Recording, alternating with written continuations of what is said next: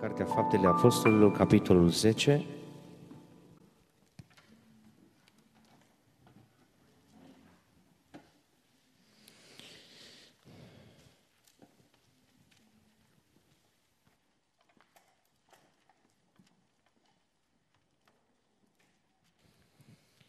Începând cu versetul 37, ca să prindem mai în context predica Apostolului Petru din casa lui Corneliu. Știți vorba făcută prin toată Iudeea, începând din Galileea, în urma botezului propovăduit de Ioan, cum Dumnezeu a uns cu Duhul Sfânt și cu putere pe Iisus din Nazaret, care umbla din loc în loc, făcea bine și vindeca pe toți cei ce erau apăsați de diavolul, căci Dumnezeu era cu el.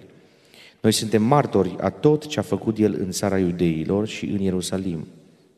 Ei l-au omorât atârnându-l pe lemn, dar Dumnezeu l-a înviat a treia zi și a îngăduit să se arate nu la tot norodul, ci nouă martorilor aleși mai dinainte de Dumnezeu, nouă care am mâncat și am băut împreună cu El după ce a înviat din morți. Iisus ne-a, propovăduit, ne-a poruncit să propovăduim norodului și să mărturisim că El a fost rânduit de Dumnezeu, judecătorul celor vii și al celor morți. Toți prorocii mărturisesc despre El că oricine crede în El capătă prin numele Lui iertarea păcatelor. Pe când rostea Petru cuvintele acestea, s-a coborât Duhul Sfânt peste toți cei ce ascultau cuvântul. Toți credincioșii teați împrejur, care veniseră cu Petru, au rămas uimiți când au văzut că darul Sfântului Duh s-a vărsat și peste neamuri, căci îi auzeau vorbind în limbi și mărind pe Dumnezeu. Atunci Petru a zis, se poate opri apa ca să nu fie botezați aceștia care au primit Duhul Sfânt ca și noi? Și a poruncit să fie botezați în numele Domnului Isus Hristos. Atunci l-a rugat să mai rămână câteva zile la ei. Amin. Vă puteți reocupa locurile.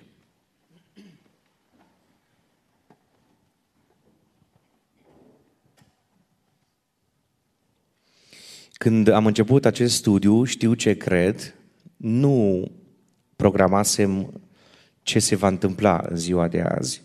Și nu m-am gândit că va fi în preajma acelui moment în care ne vom reaminti de cinzecime, de coborârea Duhului Sfânt peste ucenici, peste cei 120 de frați și de surori, da? și nu am realizat că va fi chiar acum. Dar uh, înțelegem că Duhul lui Dumnezeu care este viu și care și astăzi lucrează, e prezent și activ ca să facă bine pentru fiecare dintre noi. Și Duhul Domnului programează toate lucrurile așa cum El decide. E foarte important să înțelegem asta. Și e foarte important să pricepem uh, cum e conceptul adevărat despre Duhul Sfânt. Mai întâi, terminologia biblică, adică să observăm în Biblie care sunt expresiile care evidențiază botezul cu Duhul Sfânt. Le luăm în mod special din Evanghelia după Luca, pentru că este scrisă de doctorul Luca, și Cartea Faptele Apostolilor, deoarece în Cartea Faptele Apostolilor avem acele momente în care se descrie în detaliu cum s-a manifestat Duhul Sfânt peste cei care erau prezenți acolo. Mai întâi să observăm că există prima expresie care se referă la botezul cu Duhul Sfânt și anume turnarea Duhului Sfânt. Asta arată că Duhul Sfânt vine de sus. Pentru ca să poți turna ceva într-un recipient, trebuie de unde torni să fie deasupra, să fie mai sus. Altfel nu poți turna. O a doua expresie este pogorârea sau coborârea. Pogorârea are o semnificație literară mult mai adâncă pentru că reprezintă într-un fel o revărsare. Da? O revărsare care implică mult mai mare impact decât o coborâre simplă. Pogorârea are impact literar mult mai mare. Al, treia, tre, al treilea termen este efectiv botezul cu Duhul Sfânt. Al patrulea este darul Duhului Sfânt, al cincilea făgăduința Duhului Sfânt, al șaselea umplerea cu Duhul Sfânt și al șaptelea îmbrăcămintea cu putere de sus, pentru ca ultima expresie să fie primirea Duhului Sfânt. Deci oriunde găsiți, dacă le lași un pic, oriunde găsiți aceste opt expresii, din perspectivă terminologică, se referă la botezul cu Duhul Sfânt. Da? Chiar dacă, într-un fel, a treia terminologie este chiar aceeași expresie, dar dacă veți fi atenți să studiați, pentru cei care aveți nevoie de detalii, și poate sunt prieteni de-ai voștri care sunt vorbitori de limba engleză, sunt articole scrise în limba engleză uh, care sunt uh, publicate în reviste științifice și le puteți vedea lucrurile astea chiar și acolo la nivel internațional, deci nu doar românesc. Cei care vor detalii să-mi scriu un mesaj și o să redirecționez acel articol. Da? Deci aceasta e terminologia. Peste tot pe unde apare se referă la botezul cu Duhul Sfânt. Dacă ne referim acum la promisiunea botezului cu Duhul Sfânt, este important să observăm că termenul de făgăduință sau de promisiune apare în Biblie, în versiunea Dumitru Cornelescu, de 142 de ori. Promisiunea că Duhul Sfânt va fi trimis pe pământ e prezentă încă din Vechiul Testament. Dacă ne referim doar la Noul Testament, există câteva expresii care pot fi extrem de relevante pentru ceea ce sublim noi, și anume, primul lucru care este scris e făgăduința Tatălui. Acolo puteți vedea și scrierea în limba greacă, în original, Luca 24 cu 49. Ce înțelegem prin această expresie făgăduința Tatălui? Această expresie subliniază faptul că cel ce a inițiat și cel ce garantează botezul cu Duhul Sfânt e Dumnezeu Tatăl. Deci să nu vă imaginați că Isus a venit pe pământ și a făcut un fel de artificiu și a zis, gata, eu plec, trebuie să las pe cineva locul meu. Nu. Deci țineți minte ce vă spun, Dumnezeu Tatăl e inițiatorul și garantul botezului cu Duhul Sfânt. Mai mult, ni se sublinează faptul că Duhul Sfânt sau botezul cu Duhul Sfânt este promisiunea lui Dumnezeu, emisă pentru evrei și pentru, pentru neamuri în egală măsură, la același nivel. Deci nu doar pentru evrei e făgăduința asta. A doua expresie din Noul Testament este această expresie a lui Isus Hristos și anume făgăduința aceasta, da? o sublinează într-un mod clar Petru și spune așa, făgăduința aceasta este pentru voi, pentru copiii voștri și pentru toți cei ce sunt departe acum, în oricât de mare număr îi va chema Domnul Dumnezeul nostru. Deci rețineți că promisiunea botezului cu Duhul Sfânt e valabilă pentru toți credincioșii care vreodată, într-un mod autentic și sincer, cheamă numele Domnului. Dacă o singură persoană a chemat numele Domnului, dintr-o anumită zonă, egal unde e pe mapa mond, persoana aceea trebuie să experimenteze și Dumnezeu vrea să-i dea Duhul Sfânt, e promis chiar pentru el. A treia expresie este făgăduința Duhului Sfânt. Apostolul Petru, în ziua ciuzecimii, foarte clar descrie maniera în care această promisiune a fost împlinită când ei au început să îi atace, să le spună că sunt beți, că sunt sub influența alcoolului sau a vinului, că nu sunt controlabili, că nu-și dau seama pe unde sunt. Uh, mai întâi Ioel 2 cu 28 spune foarte clar, Petru, ei nu sunt beți, este doar al treilea ceas din zi, ci ceea ce se întâmplă acum este ce a promis Dumnezeu prin profetul Ioel. Iar în fapte 2 cu 33 spune făgăduința Duhului Sfânt, uitați-vă, și anume că Domnul Isus, după ce s-a înălțat la cer, a primit de la Dumnezeu Tatăl, rețineți că Tatăl este inițiatorul, făgăduința Duhului Sfânt și mai apoi în versetele următoare spune și a turnat ce vedeți și auziți. Deci, cine zice că botezul cu Duhul Sfânt este o paranteză a penticostalilor, este o invenție postmodernă sau a unor oameni din 1900 și ceva, să știți că se înșală. Promisiunea botezului cu Duhul Sfânt e contemporană cu biserica primară. De pe vremea aceea există această promisiune. Dar e foarte important să înțelegem lucrul acesta. Deci, legat de terminologie, pentru toți cei opt termeni care toți referă botezul cu Duhul Sfânt, tragem următoarele concluzii. Dumnezeu Tatăl este inițiatorul și susținătorul botezului cu Duhul Sfânt, da? Apoi, Dumnezeu, pentru orice credincios, indiferent de perioada istorică în care a trăit sau în care trăiește, a emis această promisiune. Cine zice, oare mie vrea să-mi dea Dumnezeu Duhul Sfânt? Oare pentru mine e botezul cu Duhul Sfânt? De fapt, semnul ăsta de îndoială este așezat în fața sau legat de credincioșia lui Dumnezeu. Când tu, ca și credincioasă autentică, născută din nou, când tu, ca și credincios autentic, născut din nou, spui, oare mie vrea să-mi dea Dumnezeu botezul cu Duhul Sfânt? Tu de fapt zici, oare Dumnezeu se ține de promisiunea sa? Și tu pui la îndoială dacă Dumnezeu tău din Biblie, în care crezi, e sau nu credincios. Este o problemă. Dumnezeul nostru este credincios. Amin? Amin, slăvit să fie Domn. Dacă nu era credincios, se spunea deja, dacă n-ar fi fost Domnul de partea noastră. E important de partea cu ești. E important în ce echipă lupți. E important cine e cu tine și cu cine ești tu. Ai mare grijă. Dacă nu ești cu Dumnezeu, vei fi învins 100% procente. N-ai cum să fii biruitor. Aș vrea să înțelegem că aceasta e promisiunea lui Dumnezeu, dar să trecem la punctul 2, pentru că aveți și întrebări la care aș vrea să răspund, și să subliniem ce este botezul cu Duhul Sfânt. În primul rând, botezul cu Duhul Sfânt, spuneam deja, este făgăduința Tatălui. Dumnezeu Tatăl a promis-o. În al doilea rând, botezul cu Duhul Sfânt este un dar. Fapte 2 cu 38, 5 cu 32 și alte contexte. În al treilea rând, botezul cu Duhul Sfânt este o experiență bine determinată în timp, cu caracter supranatural, care vine întotdeauna după convertire și după nașterea din nou. Dar aici trebuie să sublinez. Nu este nici convertire, da? adică transformare reală a vieții tale, nu este nici naștere din nou. Pentru că Duhul Sfânt are patru lucrări și asta o să repet până când toți reținem și când toți aplicăm asta, are patru lucrări distincte. Nașterea din nou produce Duhul Sfânt, pocăința o produce Duhul Sfânt, da?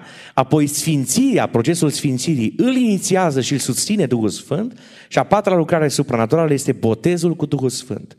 Botezul cu Duhul Sfânt nu e naștere din nou, botezul cu Duhul Sfânt nu e convertire, adică iertarea păcatelor tale și botezul cu Duhul Sfânt nu are nici o legătură cu botezul în apă.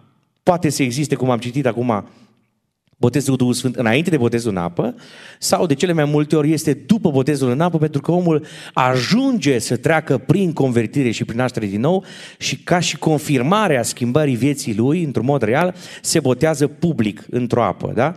Despre asta e vorba.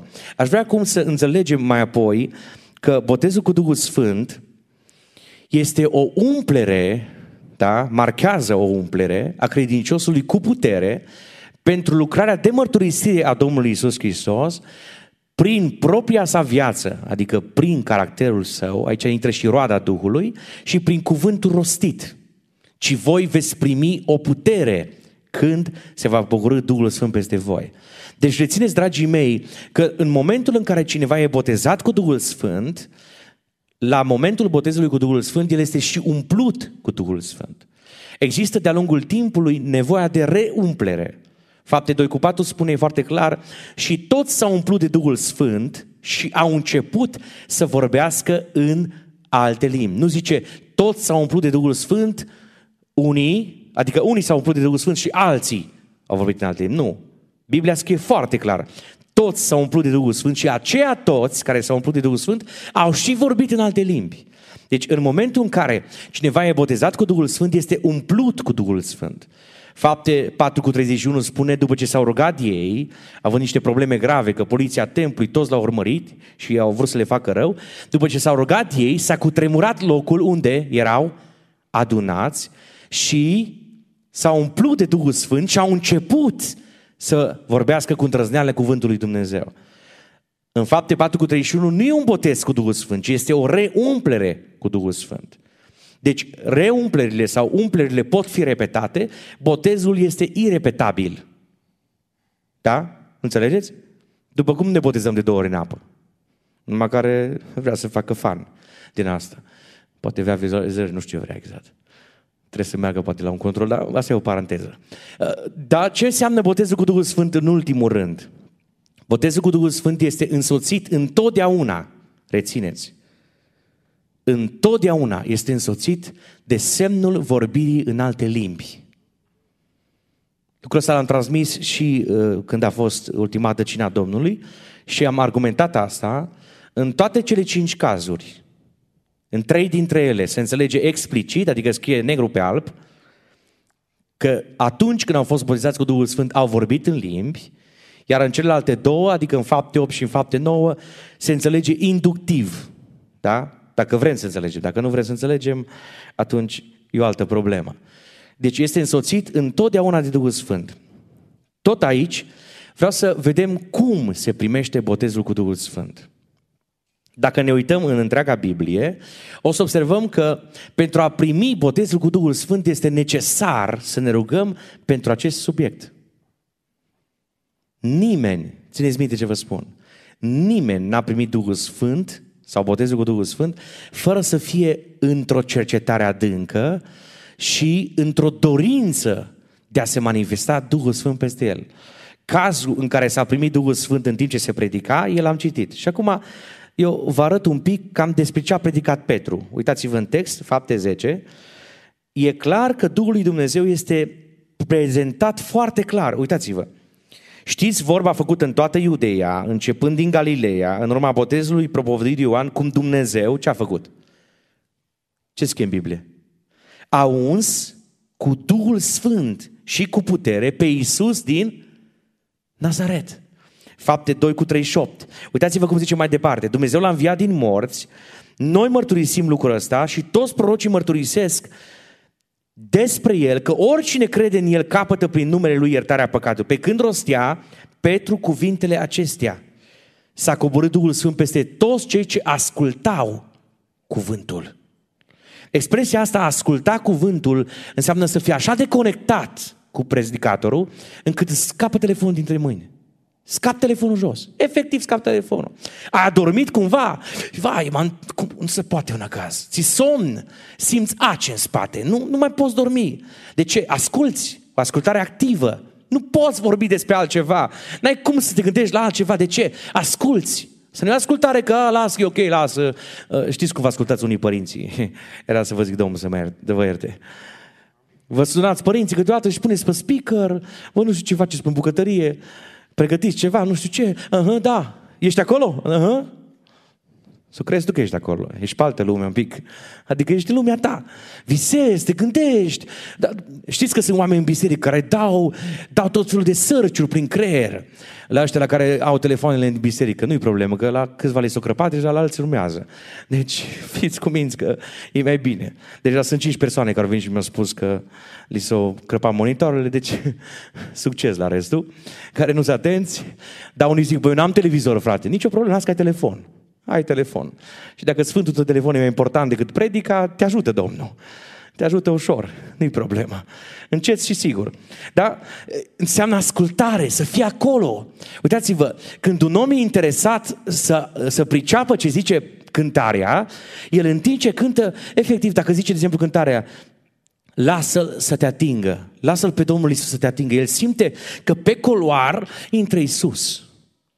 Au fost oameni care au spus, în timp ce cântam o astfel de cântare, am simțit la nivelul umerilor că m-a atins cineva. M-am uitat în jur să văd cine e. Știți cine era? Era Iisus. Asta înseamnă ascultare activă când ești ochi și urechi, nu-ți pasă, nu-ți pasă ce se întâmplă, pierzi mașina, pierzi business-ul. Doamne, fer că te uiți pe scara cum crește bitcoin-ul, pune-l pe foc. N-a zis. Sper că nu vin pe la biserică cu gândul că scade sau crește, că asta nu e pentru pucăiți, asta e pentru afaceriști. Da, o trebuie să spun și asta, nu știu ce o trebuit. Asta e realitatea.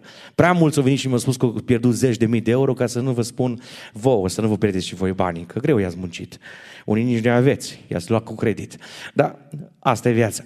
Înțelegeți care e ideea? Să fii acolo, să asculți, să respiri cuvânt, să, să, să simți cum intră prin tine. Ascultau cuvântul. În timp ce ascultau cuvântul, toți care ascultau cuvântul au început deodată să vorbească în limbi. Întrebare. În timp ce vorbeau ei în limbi, se rugau sau nu? Unul, câte unul fluiera pe un biserică, altul să cea jumping. Doamne, fer ce-a fost la hărbiți. Hai milă, Doamne. Ă, asta e viața. Da, am auzit că la nu se mai face. Ziceți amin. Doamne ajută. Bine, măcar conectat în faliment. Ce să le facem, dacă nu au vrut să asculte? Ă, dar vreau să vă spun ceva. Am să vă spun ceva foarte clar. Ascultare activă, să simți că se întâmplă ceva acolo în viața ta. Să simți că în sufletul tău se transformă ceva.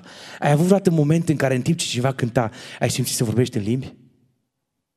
Eu am avut. Au fost momente în care n-am mai putut N-am mai putut, nu că nu eram conștient, am simțit că trebuie, în timp ce predic, să vorbesc câteva cuvinte în altă limbă. Și au venit unii și mi-au zis, dar de ce vorbești în alte limbi dacă n-ai darul tălmăcilor? Și l-am întrebat, tu de știi că n-am darul? Cine te-a mințit? Cam asta vreau să zic. Deci, dacă Domnul vrea, tălmăcirea poate fi prin persoana prin care este vorbirea în limbi. Care e problema? Undeva acolo unde stă I-am scăpat numele, asta nu vrea să-l aud. MD. da, așa, unde stă Ionel Moldovan. Stătea o soră la o cina Domnului. Dar nu că scaunul ăla e sfânt, poți să te muți și mai data și mai stâng, e ok. Am vrut să-ți spun că trebuie să fii mai în față, dar asta e altă paranteză.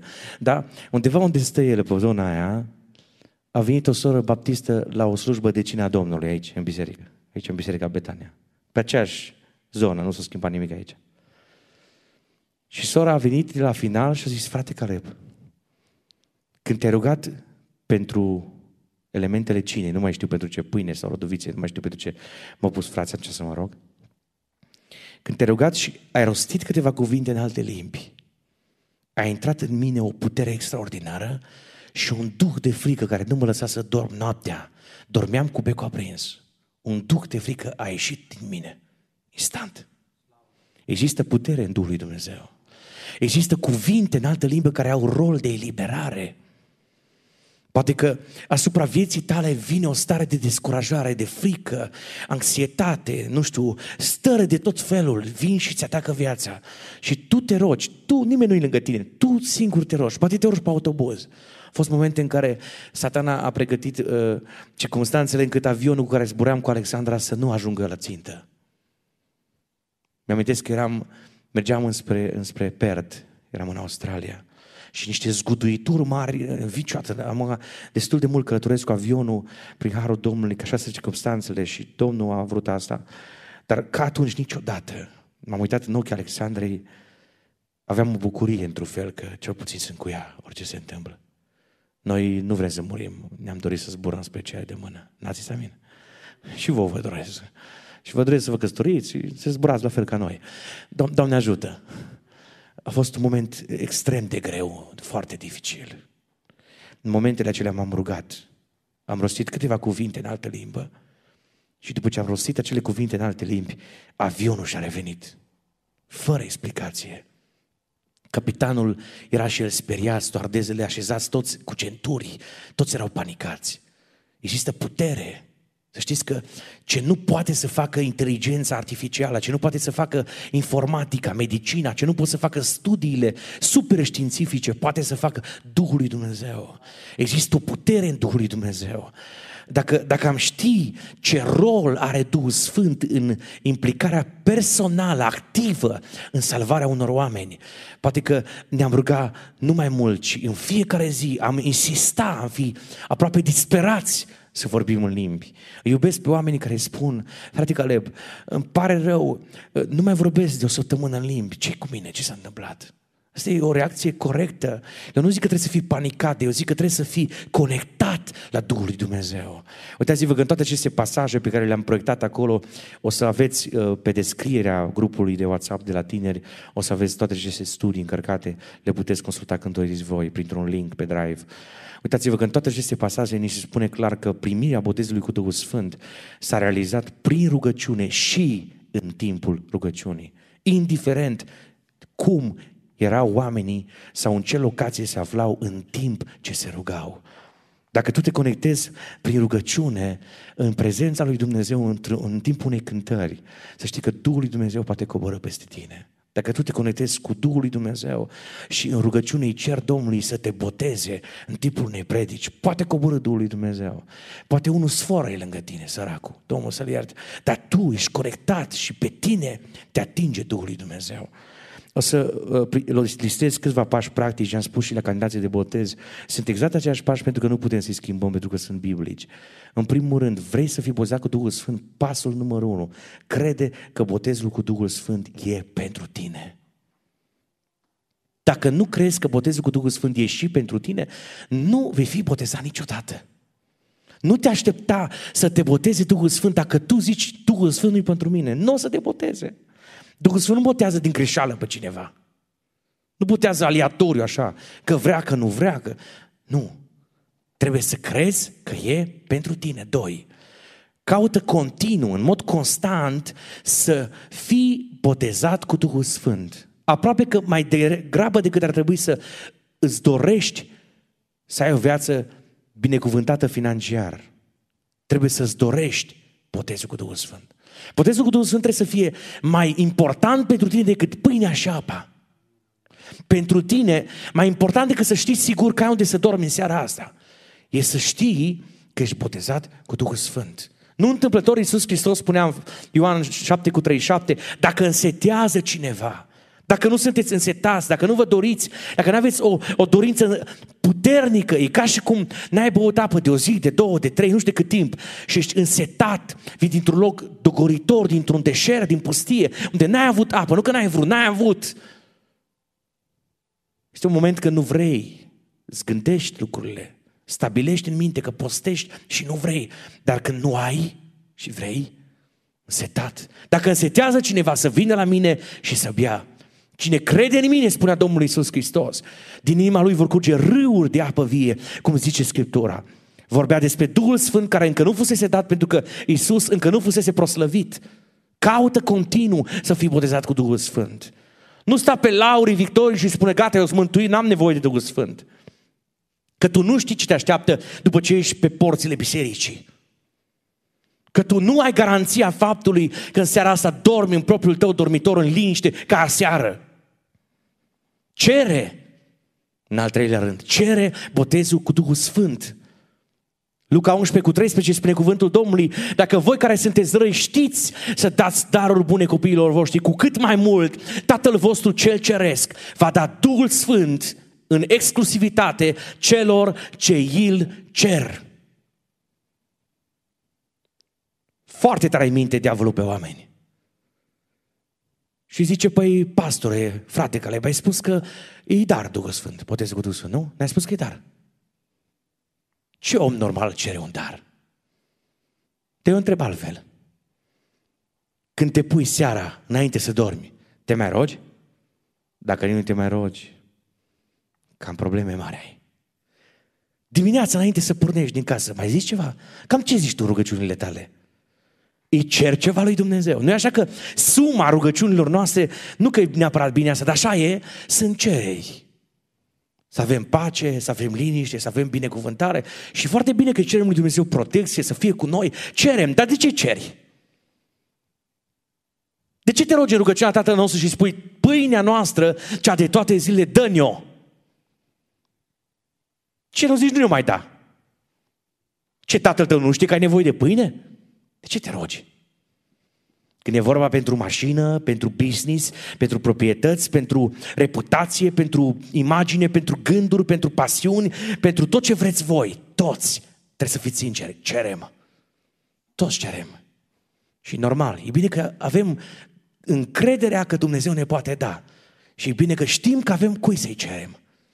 Dar când vine vorba de botezul cu Duhul Sfânt, zice, Doamne, dacă Tu vrei, nu prea ești un pic cam lejer, prietene. Nu prea trăiești într-o lume așa în care numai pământul te interesează și cerul devine o iluzie pentru mulți. Patru, fii convins că botezul cu Duhul Sfânt nu-i pe baza meritelor tale pentru că le-ai cerut, nu, ci e cadoul lui Dumnezeu. Ai o favoare extraordinară, Duhul lui Dumnezeu să vină peste tine ca un cadou, nu pe baza meritelor. Cinci, lasă-ți viața condusă de suveranitatea lui Dumnezeu. Adică tu spune Domnului, Doamne, eu îți cer botezul cu Duhul Sfânt, dar nu-ți spun ora în care să mi-l dai. Doamne, te rog frumos să-mi pregătești căile prin care să ajung să fiu botezat. Doamne, ajută-mă să mă duc la acele întâlniri de rugăciune unde coboară Duhul Tău și unde Tu ai în plan să mă botezi săptămâna aceasta. Lasă-te condus și viața ta să fie coordonată de suveranitatea lui Dumnezeu. Foarte mulți oameni trebuie să fie folosiți de Dumnezeu. Și se vorbea foarte bine în această seară despre daruri, despre slujiri. Dumnezeu are în plan cu fiecare dintre voi să facă o lucrare supranaturală. Întrebare, cine se lasă? Cine acceptă? Este câte unul care zice asta, nici în ruptul capului nu vreau. Și Domnul zice, nu vrei, nu, stai pe loc. Că altceva nu fac cu tine. Deci Domnul nu zicea că schimb, că e ăsta mai interesant, că e mai inteligent, că e mai frumos, că e mai nu știu cum. Nu, Domnul nu schimbă pentru tine. Ce decide Duhul să facă, asta va face. Că nu lași, tu pierzi. Mai stai o săptămână, două, trei, o lună, trei, patru, cinci, un an, doi ani, trei, stai pe loc. Că nu vrei să facă Dumnezeu ce vrea cu tine. Tu vrei să fii suveran peste viața ta. Tu vrei să-ți controlezi viața. Domnul zice, ok, până îmi lași frâiele totale să-ți controlezi viața, nu o să fac nimic cu tine. Că eu nu fac ce vrei tu, eu fac ce vreau eu, zice Dumnezeu. Și ar trebui să zicem, Doamne, mulțumim că faci cu noi ce vrei Tu. Și vai și vai să alege de noi dacă ar face Dumnezeu cu noi ce am vrea noi. Binecuvântate fie rugăciunile pe care Domnul nu ți le-a ascultat. Și când ai simțit că ți-o trântit ușile la nas și aproape că ți-o rupt nasul, binecuvântat fie momentul ăla, că numai așa te trezeai. Numai așa, un nu mare, cât tine, poate de trei ori mai mare. Lasă-ți cuvintele și creierul, mintea, respectiv inima, la dispoziția Duhului Sfânt. Când stărui să fii bozat cu Duhul Sfânt, există un moment de click în care Duhul lui Dumnezeu coboară peste tine și îți aduce în minte, dar nu în mintea ta, adică nu mintea ta produce cuvântul ăla, la nivelul minții vine, un cuvânt pe care trebuie să-l rostești. Dacă nu îi dai drumul la cuvântul ăla, nu vei fi botezat cu Duhul Sfânt. De ce? Pentru că așa cum se explica foarte bine prin fratele păstor, care a slujit weekendul trecut aici în biserică, există o conștiință de sine. Duhul lui Dumnezeu nu vine peste tine obligatoriu. El ar putea veni, este suveran. Dar la fel ca Domnul Iisus Hristos, El bate. El bate. Deschizi? Îți lași cuvintele și creierul să fie la dispoziția Duhului Sfânt? Foarte mulți nu înțeleg asta.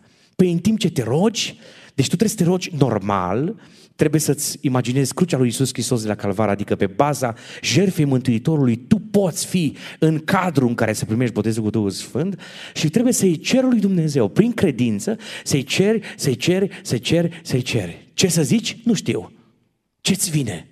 Eu nu te învăț, o să răspundem la întrebările alea, dacă ne ajută Domnul. Șapte, fii consecvent în rugăciunea ta. N-ai primit în prima seară de stăruință, vină și a doua. N-ai primit nici a doua, nici a treia, nici o săptămână, nici trei, nici patru, nici cinci, nici un an, nici doi ani, nici trei ani, nici cinci ani. Poate de zece ani stărui. Nu renunța. Fii consecvent. Fii consecvent. Realizați faptul că erau ucenicii, frații și surorile care erau prezenți acolo și s-au rugat 9 zile, 9 zile, dragilor, 9 zile și n-au primit niciun răspuns. Oameni care atunci când se rugau odată, ieșeau duhurile necurate din oameni. Deci imaginați-vă la ce nivel spiritual erau ei. Imaginați-vă câtă putere a infuzat Dumnezeu în ei și de 9 ori se roagă, în 9 zile, nu doar de 9 ori, în 9 zile, 9 zile întregi. Nu știu exact dacă au făcut vreo pauză sau nu, că n-am dovezi despre asta. 9 zile s-au rugat oameni care altădată au scos demon din oameni și n-au primit botezul cu Duhul Sfânt. Dar nici unul din cei aproape 120 de frați de surori nu s-au oprit în ziua a cincea să zică gata, a șasea oară, a șasea zi nu mai merge la templu, lăsați-ne în pace că nu mai vrem. Fii consecvent. Fără consecvență nu o să primești Duhul Sfânt. 8. Curăță-te. Mărturisește orice păcat pe care l-ai făcut, de care îți amintești și te apasă. Mărturisește-le mai întâi Domnului. Dacă nu scapi de vinovăția faptelor comise, caută un pastor și un prezbiter la care să-i mărturisești tot Domnului, dar în prezența unui martor, matur spiritual care să primească de la Domnul ce trebuie să-ți spună, să te sfătuiască și să-ți confirme că te-a iertat Hristos. Obligatoriu. După ce ți-ai mărturisit păcatul, cine îți mărturisește păcatele și se lasă, de ele capătă îndurare. Părăsește orice păcat. Așa de mult apreciez frații și surorile, tinerii și tinerile care după botezul cu Duhul Sfânt nu mai au aceleași anturaje. Nu mai găsești cu aceiași oameni. Își blochează numerele de telefon la unii, care sunt prea insistenți, cum mă sună pe mine câte unul vreo 15 ore, de vreo 20 de ore. Nu-i blochez, că vreau să vadă că le dau o șansă. Și când îmi zice Duhul Domnului după două săptămâni, îmi zice uneori, scrie un mesaj. S-a rezolvat deja problema. Era prea nervos să răspund atunci. De ce să mă culeg eu cu nervii lui? Stomberon? Lasă să se țină. Se bage pe foc. Se scoate afară din el. Să fii călăuzit. Nouă să te consacri, consacră-te de plin pentru Dumnezeu. Să ajungi la nivelul în care să zici, Doamne, trupul meu nu mai contează. Pierd, mă doare, voi fi șihnit, mă vor ironiza oamenii, vor fi împotriva mea. Eu mi-am consacrat viața lui Dumnezeu. Mi-aduc trupul meu ca o jertfă vie, sfântă, plăcută lui Dumnezeu. Asta vreau să fie din partea mea o slujbă duhovnicească. Când îți consacri viața, consacrarea asta trebuie să fie totală. Ceva de genul ăsta făceau oamenii care intrau acolo unde erau lei dezlegați.